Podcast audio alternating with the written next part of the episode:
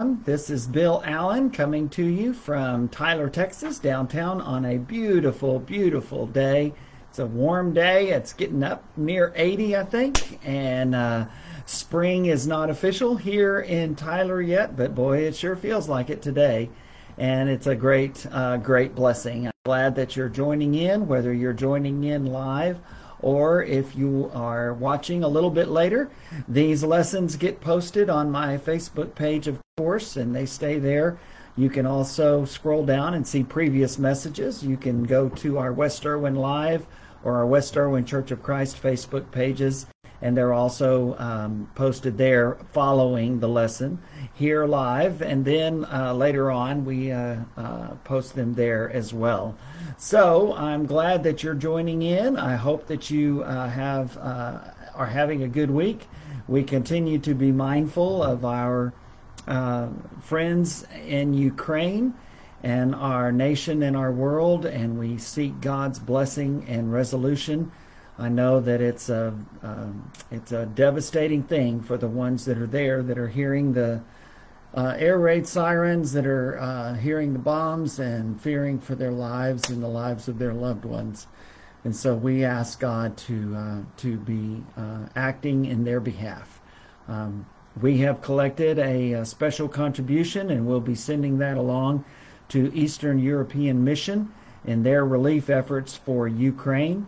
And um, as of uh, my understanding today, it's uh, $20,000 that will be sent. And so grateful for all who participated in that. We're still um, keeping them in our prayers and in our hearts. And I know you are uh, as well.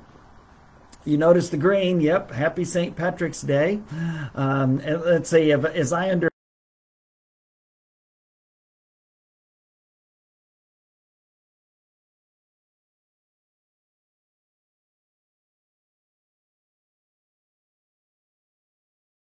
Um, yep, I am definitely uh, from uh, the Great Britain area. I always get confused about uh, uh, what those are the British Isles versus Great Britain versus England and all the rest. Um, and so I'm afraid that even though it is in my ancestry and my bloodline, I'm, I haven't kept up with it very much. But uh, top of the afternoon to you, and that's as much of the Irish accent as I can do. I'm sorry. Uh, Joyce, if she were here, she would say it sounds like something far different than that, but that's the best I can do. As we go along in our study, we are in a transition time as we have finished this week.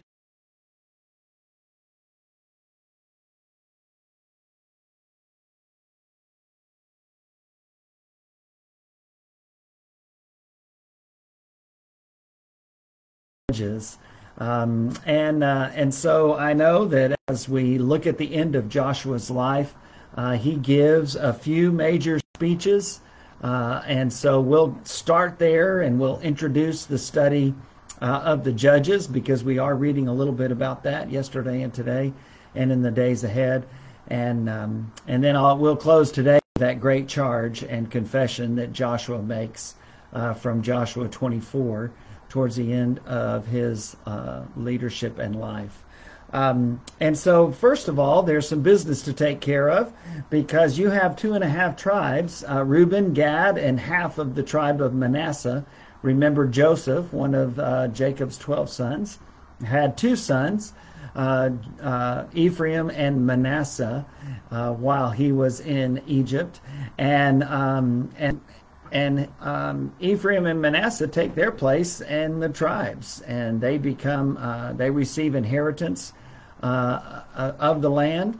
And the tribe of the Levites uh, don't receive a specific region, but they have towns that they can settle in and that they can provide for their family support, and and where they can minister to the people because that's what they do.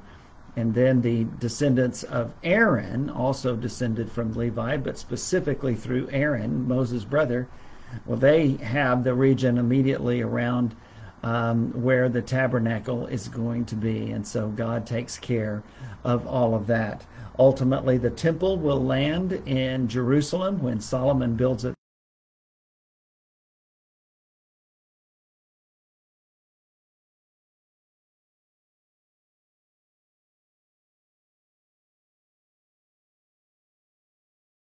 has really already been given to them east of the Jordan uh, during the time of Moses before he died, when they uh, defeated the kings uh, on the east side of the Jordan before crossing under Joshua's leadership.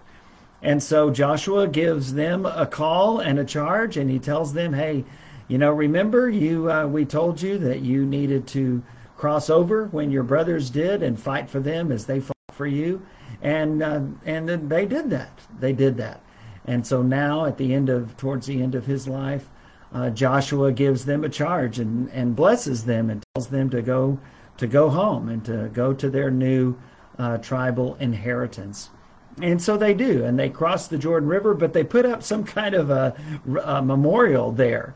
Uh, and it really upsets the uh, the Israelites because they're thinking that wow, it didn't take long for them to already drift away from the Word of God and the law of God, setting up altars and uh,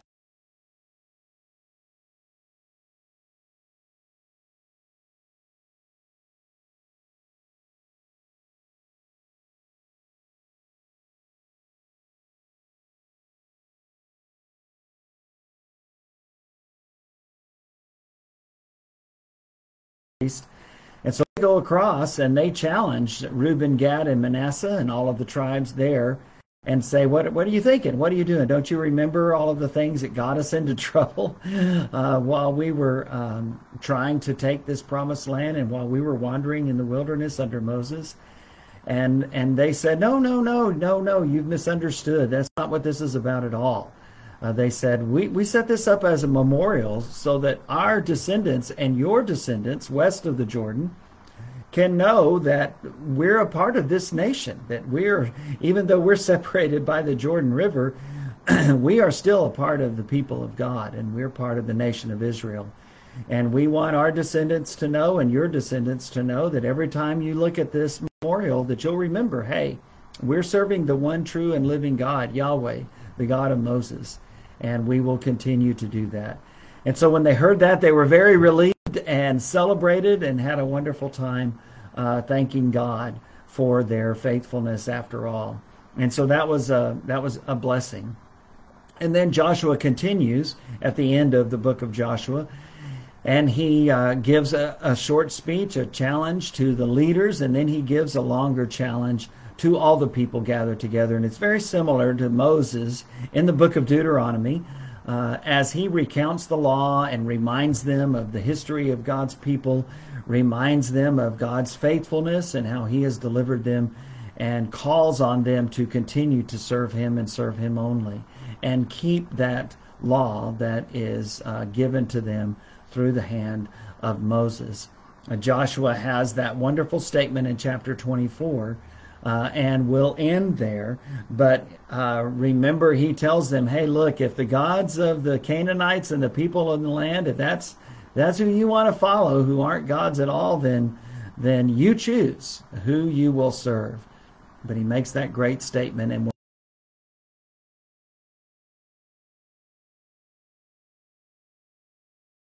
we have um, a plaque about that. You probably do something on your wall, something on your desk, uh, something on your bookcase that gives that great quote from Joshua As for me and my house, we will serve the Lord.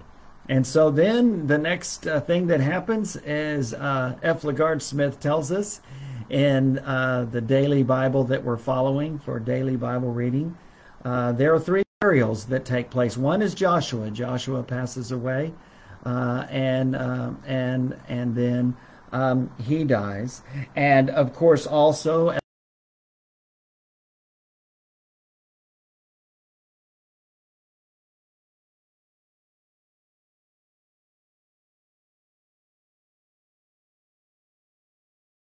away and Eleazar passing away and um, and those are the ones who were directly connected uh, with Moses and Aaron in that special time. And now it's going to be a new day. Now it's going to be a new generation of God's people. Um, then also remember when they left his, uh, Egypt under Moses, passed through the Red Sea, they carted with them the bones of Joseph, who had told them when he'd passed away hundreds of years before hey, I know God's going to deliver you out of here, and I know that He's going to take you the land that He has promised to Abraham and Isaac and Jacob, my father. And so I want you to take my bones with you when you go and bury them in the land of my inheritance. And so they actually do that. They bury Joseph's bones in the land of his tribes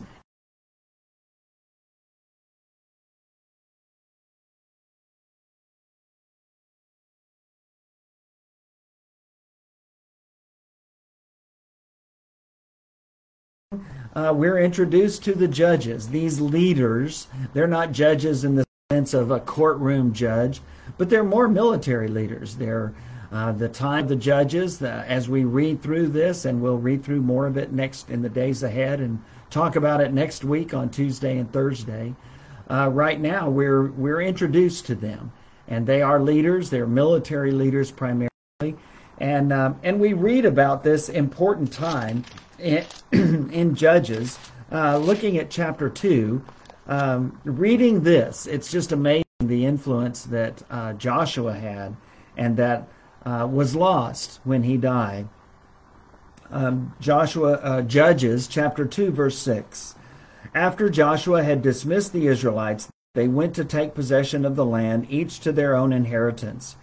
The people served the Lord throughout the lifetime of Joshua and of the elders who outlived him and who had seen all the great things the Lord had done for Israel. What a great tribute to Joshua that they not only served the Lord during his lifetime, but they served the Lord during the lifetime of the leaders that he influenced uh, that were there when he was alive.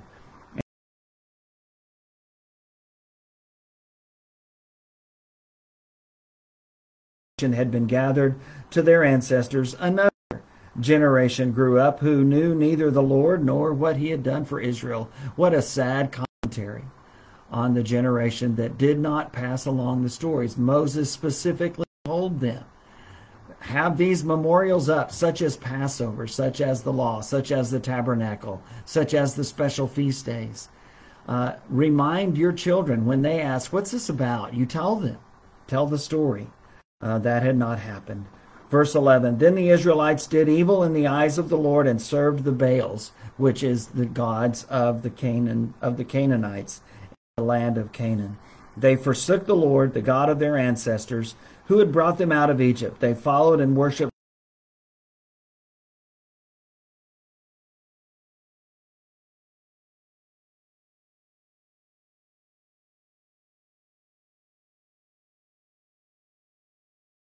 against Israel, the Lord gave them into the hands of raiders who plundered them. He sold them into the hands of their enemies all around, whom they were no longer able to resist. Whenever Israel went out to fight, the hand of the Lord was against them to defeat them, just as he had sworn to them. They were in great distress. Verse 16 Then the Lord raised up judges, leaders, who saved them out of the hands of these raiders. Yet they would not listen to their judges but prostituted themselves to other gods and worshipped them. They quickly turned from the ways of their ancestors who had been obedient to the Lord's commands. Whenever the Lord raised up a judge for them, he was with the judge, who saved them out of the hands of their enemies as long as the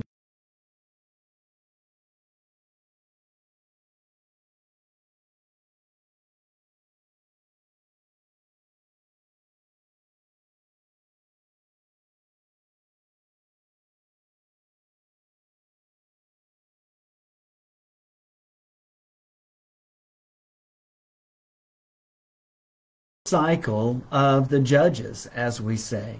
Uh, God blesses the people, they're at peace. While they're at peace, they drift away and they follow the gods of the land and they do immoral things and they get away from God's will and God's law. And so he no longer fights for them. He allows their enemies to overcome them and they become oppressed. And in that oppression, they cry out to God for help and for mercy and for forgiveness. And so God hears them and he sends them a judge. He sends them a leader, a military leader who will help them defeat.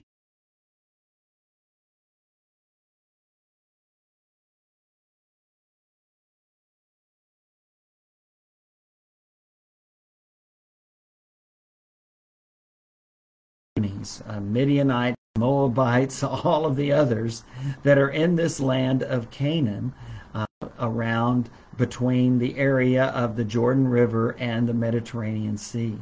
And so that's where the focus is uh, for the next few hundred years. It will the time of the judges goes from about 1400 BC to about 1050. Ultimately, Samuel will be the last of the judges, and he will introduce the first of the kings, uh, anoint King Saul, and Saul will reign for 40 years, and then King David uh, will uh, reign, a man after God's own heart. Um, but now they're led by judges, and the commentary is seen in the very last verse of the book of Judges, Judges 21, verse 25, where it says, There was no king in Israel, all the people did as they saw fit. So it was a very loose fitting structure. There was no real structure, there was no real organization. It should have been, they had the law, uh, but the people drifted into their various tribes, and so they uh, they kind of kept to themselves for a lot of the time. And for the most part, what we read about in in these uh, in the book of Judges are these overlapping battles between various regions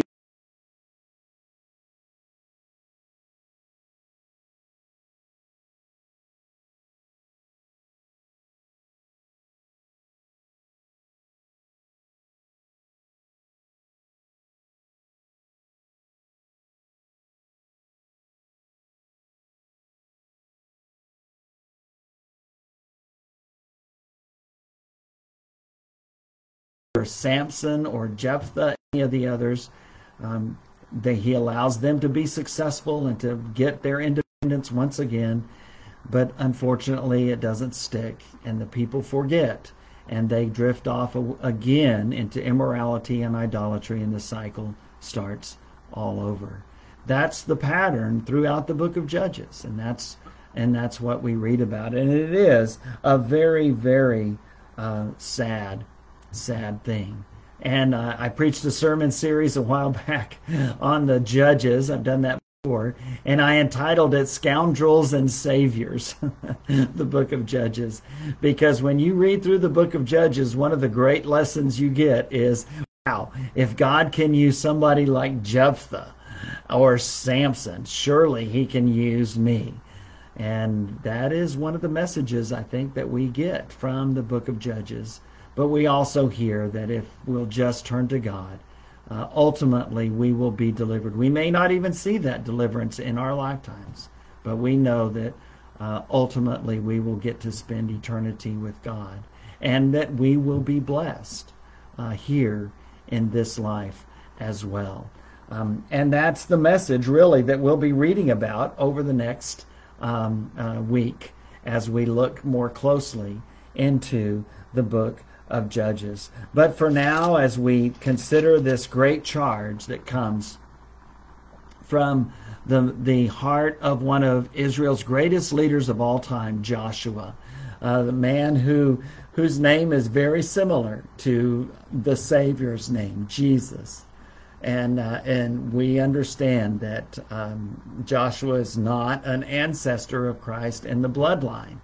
Um, he's from the tribe of Ephraim, uh, descended from Joseph, not from Judah, as Jesus will be. And yet, this man is a very faithful leader of God's people, one of the most faithful.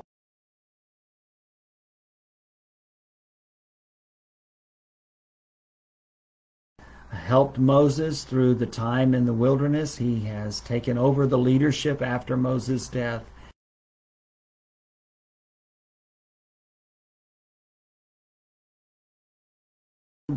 regions and pockets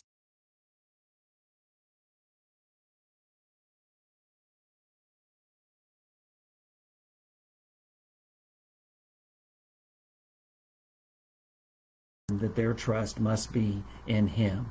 And that's what Joshua tries to tell them and to tell us in his last great moment, uh, this last wonderful speech to the people after reminding them of all the times that God has delivered them, calling on them to renew the covenant uh, of Abraham, Isaac, and Jacob, and Moses, uh, and now Joshua, which the people do. They ultimately will renew their covenant, it is because of these immortal words that Joshua shares.